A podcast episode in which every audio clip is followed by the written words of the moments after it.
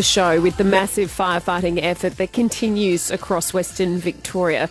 Two emergency warnings remain in place with the fires still burning between Mount Cole and Raglan and still threatening homes.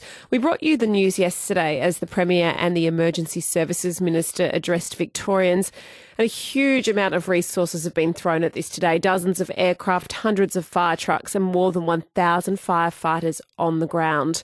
One home has been confirmed lost, but there are fears that there could be more. Relief centres have been set up in Ballarat, Ararat, and Maryborough. And a staggering 2,000 people are in these relief centres. That's a lot of displaced people. And the cause of the fire is currently under investigation. I spoke to my next guest yesterday as the fire started. Hello, Brooke.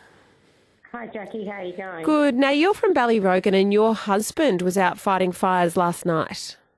Uh, yeah, so he took our private uh, fire truck up uh, yesterday afternoon about two o'clock, so sort of at the foot of Mount Cole, Mount Buangor area. Um, and yeah, he's gone up again sort of lunchtime again today on our truck with our neighbour just to see what they can do. And how many homes um, has he told you have been lost up in that region now? Uh, yeah, so he uh, told me that from just the one particular section of road that he was on, that there was definitely two homes gone. Um, one, he got flagged down by one of the locals, residents up there to try and get them to fight it, but by the time they got there, it was sort of beyond, you know, being able to oh. to save it. And then another one who um, lives was across the road from a friend of ours whose house was actually saved, but the one across the road, he said that pretty much all that was left was a chimney. So from the set, small section of this massive fire that he was in, there's definitely two houses gone, plus plenty of sheds and buildings and everything mm. else. So, a terrible time for the community. Can you paint us a picture?